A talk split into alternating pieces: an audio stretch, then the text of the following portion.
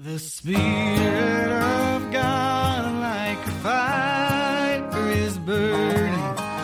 Latter day glory begins to come forth. Visions and You're listening to an extra shot episode on the Project Zion podcast, a shorter episode that lets you get your Project Zion fix in between our full length episodes. It might be shorter time wise, but hopefully not in content. So, regardless of the temperature at which you prefer your caffeine, sit back and enjoy this extra shot. The music for Project Zion is provided generously by Mark Abernathy. Visit him online at mark-abernathy.com. in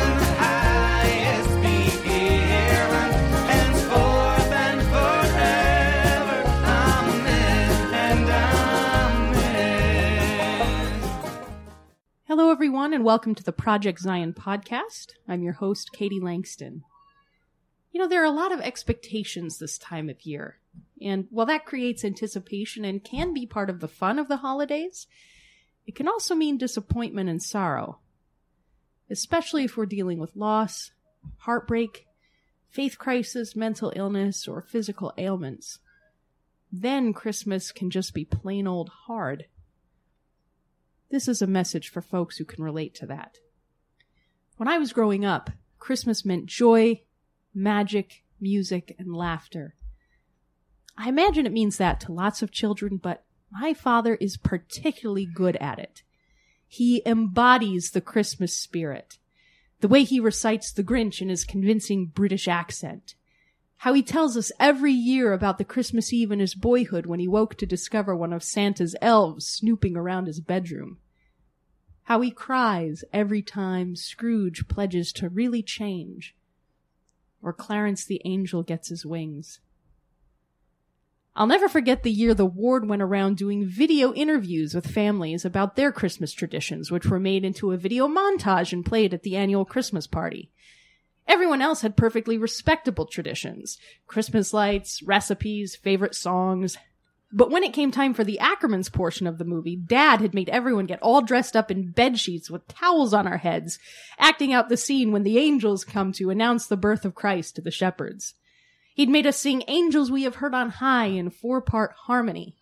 My little sister was standing on the piano bench with her arm outstretched, shouting, Fear not, for behold, I bring you good tidings of great joy. Everyone else's clips were 30 second descriptions of their holiday traditions, while ours was a five minute plus demonstration. As a teenager, I can tell you that it was the most embarrassing moment of my life. Still, I carried with me a sense of the joyous and spectacular about Christmas. I couldn't remember a single unhappy Christmas in all my life until a few years ago when God gave me a new glimpse into this holiday of holidays. 2010 was something of a rough year for me. I dove headfirst into a grueling battle with my own version of what Paul called a thorn in the flesh. We all have our thorns, nagging, sometimes agonizing reminders of our fallen state. They could be depression, anxiety, or mental illness, sins and temptations we can't seem to shake, addictions, difficult childhoods, physical impairments or ailments. Coming to accept and work within our limitations is an important healing process, but the truth is that when you engage in this sort of work, you often feel worse before you feel better. 2010 was the worst I had ever felt. Christmas was hard. I'd had hard times before, of course, but I'd always been able to keep them to myself with a, a determined smile and a deliberate upward inflection in my voice. Christmas had always been a welcome distraction from my worries, but that year I couldn't muster it. I was struggling so deeply that I could no longer hide it from my family and friends. I was reading in 1 Nephi chapter 11, which contains Nephi's vision of the tree of life. An angel appears to Nephi, and Nephi asks the angel what the beautiful tree means. In response, Nephi is shown a vision of a virgin bearing a son in a stable. After Nephi sees this, the angel asks, Knowest thou the meaning of the tree which thy father saw? And Nephi answers, Yea, it is the love of God which sheddeth itself abroad in the hearts of the children of men. I ask myself why. Why did Nephi understand that the tree was the love of God after he saw Jesus being born? And then, just a few verses later, the angel exclaims, Behold, the condescension of God. Now, condescension means to come down from a high place to a much lower place. I realize that the love of God isn't best manifest in his might and glory and creation and dominion, though it is expressed there too, of course, but in his humility, his empathy, his willingness to get down into the dirt with us. After discovering this, I recorded some of my thoughts and feelings. This is a portion of what I wrote for all the lights and tinsel, for all the sparkling packages and clanking bells, for all the hallelujah choruses, the decadent food, the elaborate parties, the ugly sweaters with sequins and snowmen and swirls. We are honoring the birth of a God who ultimately came to suffer, and in his sufferings triumph.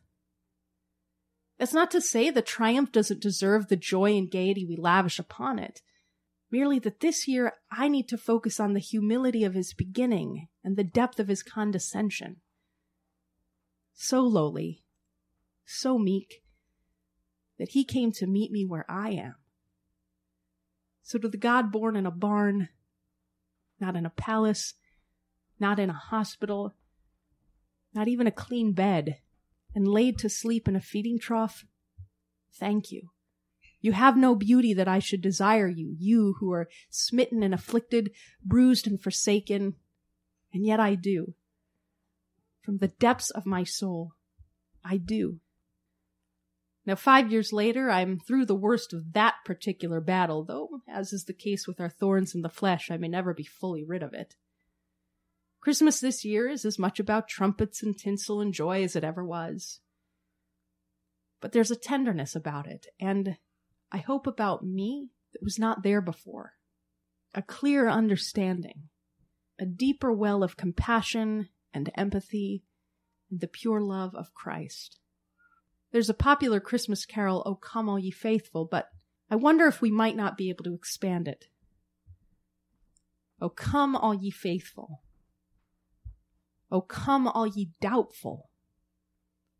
Come, all ye sorrowful and shameful and prideful and sinful. Come lay your burdens at his feet.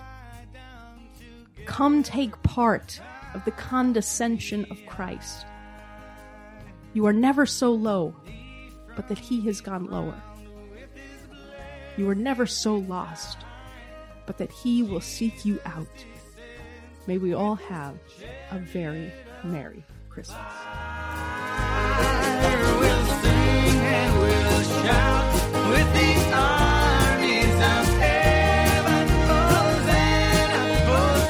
This podcast is sponsored by the Latter day Seekers team from Community of Christ.